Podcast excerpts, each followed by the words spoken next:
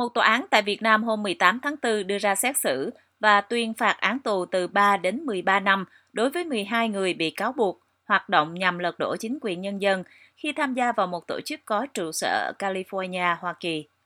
12 cá nhân bị cáo buộc nhận tiền của tổ chức có tên là Chính phủ Quốc gia Việt Nam lâm thời do ông Đào Minh Quân ở Hoa Kỳ đứng đầu để tuyên truyền chống phá nhà nước Việt Nam, thực hiện các hoạt động nhằm lật đổ chính quyền tại nhiều khu vực, bao gồm thành phố Hồ Chí Minh, Đồng Nai, An Giang, Đắk Lắk, Đắk Nông, Lâm Đồng, Phú Yên và Con Tum. Báo chí Việt Nam dẫn cáo trạng tòa án cho biết 12 thành viên trên đã tăng cường các hoạt động tuyên truyền, lôi kéo người khác tham gia vào tổ chức, thực hiện trưng cầu dân ý để bầu cho ông Đào Minh Quân làm tổng thống đệ tam Việt Nam Cộng Hòa. Tại thành phố Hồ Chí Minh, bà Trần Thị Ngọc Xuân bị cáo buộc chủ động tham gia vào tổ chức này. Sau đó, bà thường xuyên dùng trang mạng xã hội Facebook phát trực tiếp các nội dung kêu gọi người dân tham gia tổ chức và thực hiện trưng cầu dân ý. Cáo trạng nói, trong thời gian tham gia tổ chức, bà Xuân được các thành viên tổ chức gửi tặng một chiếc điện thoại di động, 300 đô la Mỹ, 400 đô la Canada và 3 triệu đồng. Tương tự, các thành viên ở các tỉnh thành khác cũng bị cáo buộc có hành vi phạm tội tương tự, bao gồm cả việc tham gia làm cờ vàng ba sọc đỏ với nhiều kích thước khác nhau, in, phát tán các tài liệu như Hiến pháp lâm thời, Hiến pháp đệ tam Việt Nam Cộng Hòa, sơ lược tiểu sử Thủ tướng Đào Minh Quân vân vân để phổ biến cho nhiều người biết đến tổ chức và thực hiện trưng cầu dân ý.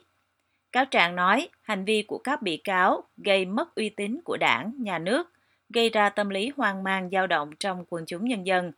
Trong số 12 người bị đưa ra xét xử, 9 người bị xét xử theo khoản 1 điều 109 Bộ luật hình sự với khung hình phạt từ 12 đến 20 năm tù, tù chung thân hoặc tử hình và 3 người bị truy tố theo khoản 2 điều 109 với khung hình phạt từ 5 đến 12 năm tù.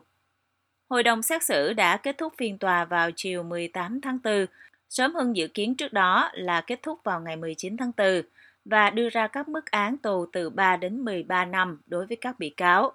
Theo đó, bà Trần Thị Ngọc Xuân, 53 tuổi, bị tuyên án 13 năm tù, Nguyễn Thanh Soan, 50 tuổi, bị tuyên án 12 năm tù, Nguyễn Thị Kim Phượng, Lương Thị Thu Hiền, Yhon Enun, Y Phương Dinh Rie, Nguyễn Minh Quang, Hồ Thị Xuân Hương, Lê Ngọc Thành, Y Thúc Kunun, Phạm Hổ và Trần Văn Long bị tuyên các mức án từ 3 đến 11 năm tù. Ngoài ra, 12 bị cáo còn bị phạt bổ sung 2 đến 3 năm quản chế. Việt Nam liệt kê tổ chức chính phủ quốc gia Việt Nam lâm thời và các tổ chức chính trị đối lập khác ở hải ngoại là các tổ chức khủng bố. Trả lời VOA tiếng Việt vào năm 2018, ông Đào Minh Quân đã bác bỏ cáo buộc này.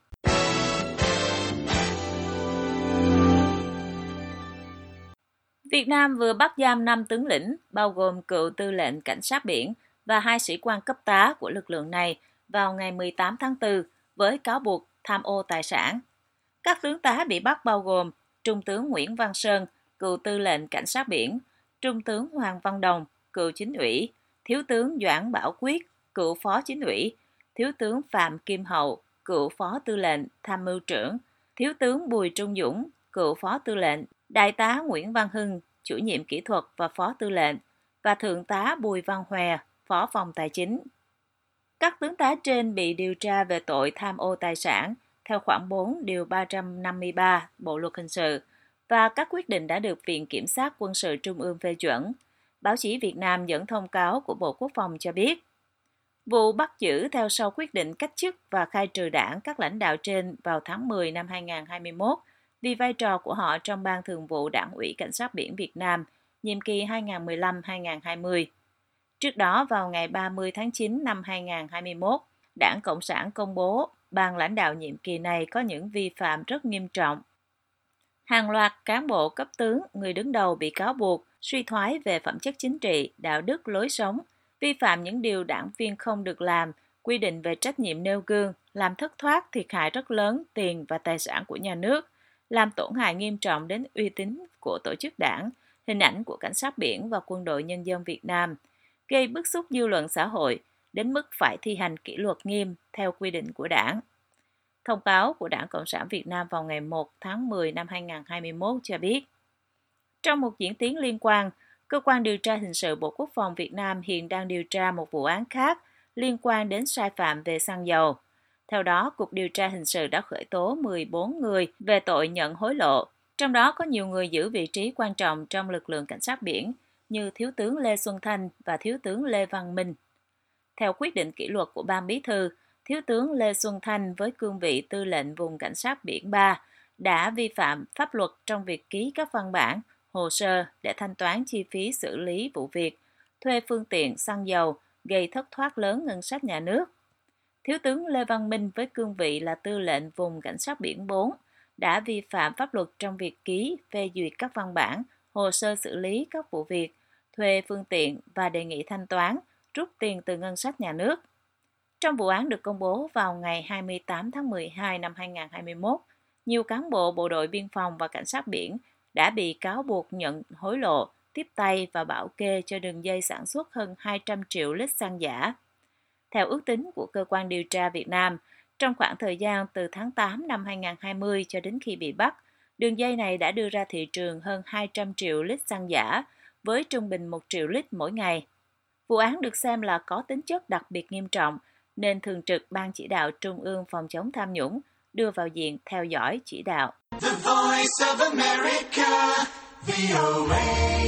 Trong vài ngày nay, nhiều người Việt đăng lên mạng xã hội YouTube hoặc Facebook đoạn video ghi cảnh vài người Ukraine xé cờ Việt Nam với bình luận rằng hành động đó là không thể chấp nhận được đối với người Việt và việc các thành phần tân phát xít Ukraine bị Nga đánh là đáng đời. Ngược lại, nhiều người Việt khác lên tiếng kêu gọi đừng bị kích động. Theo quan sát của VOA, đoạn video vẫn xem được trên mạng xã hội hôm 18 tháng 4 cho thấy bốn người đàn ông Ukraine xé hai lá quốc kỳ của Việt Nam rồi vứt xuống đất trước một đám đông hò reo cổ vũ. Một số người đăng viết trong lời giới thiệu về video rằng đám người này là những kẻ tân phát xít Ukraine đã xúc phạm quốc kỳ Việt Nam, một việc không thể lý giải nổi, và rằng chúng đã đưa đất nước của chúng đi đến chỗ bị chiến tranh tàn phá, còn người Việt hãy kệ chúng nó. Thậm chí có người viết rằng họ thấy hả dạ khi quân đội Nga đánh tơi tả đội quân Azov của Ukraine và xem đó như là quả báo. Đoạn video xuất hiện vào lúc cuộc chiến tranh xâm lược của Nga vào Ukraine đã bước sang tuần thứ 8 với những phản ứng trái chiều nhau trong dư luận Việt Nam. Trong khi nhiều người Việt ủng hộ hoặc bào chữa cho việc Nga đánh nước láng giềng nhỏ và yếu hơn, nhiều người Việt Nam khác phản đối Nga và bày tỏ tình đoàn kết với Ukraine, đồng thời quyên góp hàng tỷ đồng để giúp nước này. Những người Việt sinh sống lâu năm ở Ukraine, trong đó có Facebooker ờ, Trấn Vũ và Hải Anh Nguyễn, được nhiều người theo dõi, xác nhận rằng đoạn video này là có thật, nhưng không phải là một sự kiện mới đây, mà là một vụ xảy ra từ hồi năm 2016, khi những người dân tộc cực đoan Ukraine kéo đến gây sự phản đối việc cộng đồng người Việt xây chùa Trúc Lâm ở thành phố Kharkiv. Tuy nhiên, những người nắm sự việc nói thêm rằng vụ này sau đó được giải quyết ổn thỏa, Cả người Việt ở Kharkiv lẫn nhóm Ukraine dân tộc cực đoan đều đã quên từ lâu rồi và họ đặt câu hỏi phải chăng một số người ở Việt Nam giờ đây bới đống rác ấy ra là vì mục đích chia rẽ Việt Nam với Ukraine và vu vạ chính quyền Ukraine là phát xít. Trái ngược với thái độ phẫn nộ của nhiều người Việt khi xem đoạn video vừa được sới lên, nhiều người khác trong đó có giáo sư Mạc Văn Trang với nhiều ảnh hưởng trên mạng xã hội đưa ra lời kêu gọi hãy bình tĩnh, đừng để bị kích động hoặc bị xỏ mũi. Tôi nghĩ ở nước nào, ở đâu cũng có những nhóm người quá khích, họ không đại diện cho chính phủ và đa số người dân. Hãy cảnh giác với những kẻ lợi dụng một số hình ảnh bài viết để kích động chia rẽ quan hệ Việt Nam-Ukraine. Giáo sư Trang cho VOA biết suy nghĩ của ông qua email. Dưới góc nhìn của giáo sư Trang, Việt Nam giống Ukraine hơn bất cứ nước nào khác vì cả hai cùng chung hoàn cảnh ở cạnh nước lớn và bị nước lớn xâm lược. Ông nhận xét với VOA, giờ đây Ukraine là tấm gương yêu nước, yêu tự do, dũng cảm bảo vệ độc lập chủ quyền sáng chói để người Việt ngưỡng mộ và học tập cách mà họ đoàn kết toàn dân trên dưới một lòng đánh quân xâm lược bành trướng bá quyền Nga hiệu quả ra sao. Theo nhận định của giáo sư Trang, số người Việt Nam ở trong nước cũng như ở nước ngoài ủng hộ Ukraine rất nhiệt tình và lên án Tổng thống Nga Putin mạnh mẽ, luôn áp đảo số người Việt thân Nga với bằng chứng là biết bao các tổ chức xã hội dân sự và người dân Việt Nam đã lên tiếng, đã cầu nguyện, đã quyên góp ủng hộ Ukraine. Vì vậy, vị giáo sư tin rằng chính phủ và nhân dân Ukraine đủ thông minh để hiểu được thái độ của đa số nhân dân Việt Nam và phân biệt được điều đó với việc chính phủ Việt Nam hai lần bỏ phiếu trắng về nghị quyết của Liên Hợp Quốc lên án Nga xâm lược Ukraine và bỏ phiếu chống về việc Liên Hợp Quốc loại Nga ra khỏi Hội đồng Nhân quyền. Trên cơ sở đó, ông Trang nói với VOA rằng Hiện nay tôi tin là những người Việt Nam từng sống ở Ukraine cùng chung số phận với nhân dân sở tại sẽ cùng được đùm bọc không sợ bị phân biệt đối xử. Cũng lên tiếng về video gây tranh cãi, ông Phan Châu Thành, Facebooker có nhiều ảnh hưởng sinh sống tại Ba Lan, viết trên trang cá nhân rằng Ba Lan và Ukraine là hai nước láng giềng có những thù hận trong quá khứ, nhưng khi Ukraine bị Nga xâm lược, Ba Lan đã đặt quá khứ sang một bên và giúp đỡ Ukraine nhiệt tình. Bởi vì họ tức Ba Lan hiểu chỉ có sự tử tế mới thay đổi được xã hội, mới xóa đi được thù hận, mới đem con người xích lại gần nhau, ông Thành viết. Dẫn lại các thông tin chính thức, ông Thành cho biết là Nga đón nhận 1,8 triệu người Ukraine tị nạn và sẵn sàng nhận thêm nhiều triệu người nữa. Đồng thời nước này cũng là một trong những quốc gia cung cấp vũ khí viện trợ kinh tế nhiều nhất cho Ukraine. Giờ đây, ai là bạn, ai là người đáng chơi nhất, là đồng minh thân cận nhất đối với người Ukraine? Tất nhiên là người Ba Lan, ông Thành bình luận và đưa ra ý kiến. Thế nên, người Việt Nam ơi, làm ơn hãy suy nghĩ sự mù quáng của thù hận kích động bạo lực vì cơ quạt hay ba thứ tính toán nhỏ mọn, chủ nghĩa có lợi mới ủng hộ, không làm cho dân tộc mạnh lên, không làm cho con người cuộc sống tốt đẹp lên đâu, mà chỉ có sự tử tế. Việt Nam muốn lớn mạnh, độc lập, tự do hạnh phúc thì cũng phải học, hãy nhìn Ba Lan mà học thôi, Việt Kiều Phan Châu Thành ở Ba Lan viết. Những ý kiến như của ông Phan Châu Thành và giáo sư Mạc Văn Trang nhận được hàng nghìn phản ứng yêu thích và được hàng trăm người khác lan truyền bằng chức năng share trên mạng xã hội.